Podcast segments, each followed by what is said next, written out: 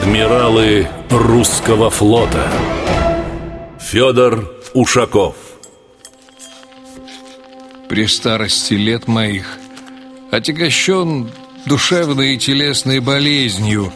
И опасаюсь при слабости моего здоровья Быть в тягость службе И посему все подданнейше прошу Дабы высочайшим вашего императорского величества указом Повелено было за болезнью моей от службы меня уволить. Это прошение об отставке Ушаков написал императору Александру I в 1807 году. После многочисленных побед на море над турками и французами роль флотских военачальников стала вдруг не столь значимой. Уже несколько лет шли наполеоновские войны.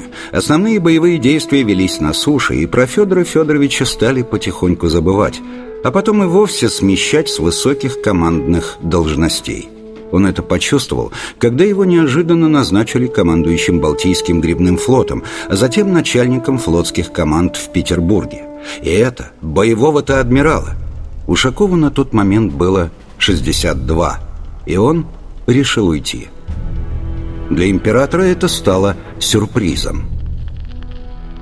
Чем недоволен Ушаков? Может, какие-то награды ему не додал отец? Доволен ли он?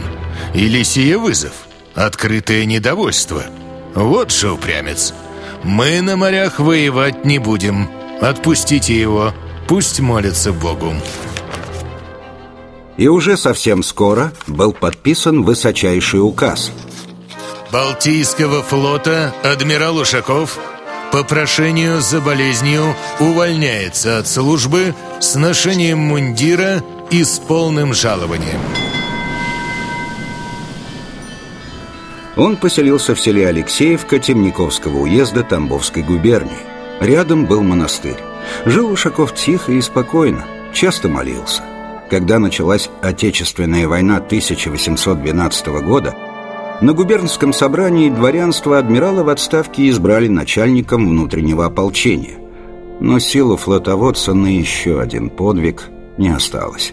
И от предложенной должности Федор Федорович вежливо отказался. В 2001 году адмирал Ушаков, единственный из воинов-моряков, был канонизирован русской православной церковью как местночтимый святой Саранской Мордовской епархии – а еще через пару лет архиерейский собор причислил прославленного адмирала к общецерковным святым в лике праведных. Федор Ушаков. Адмиралы русского флота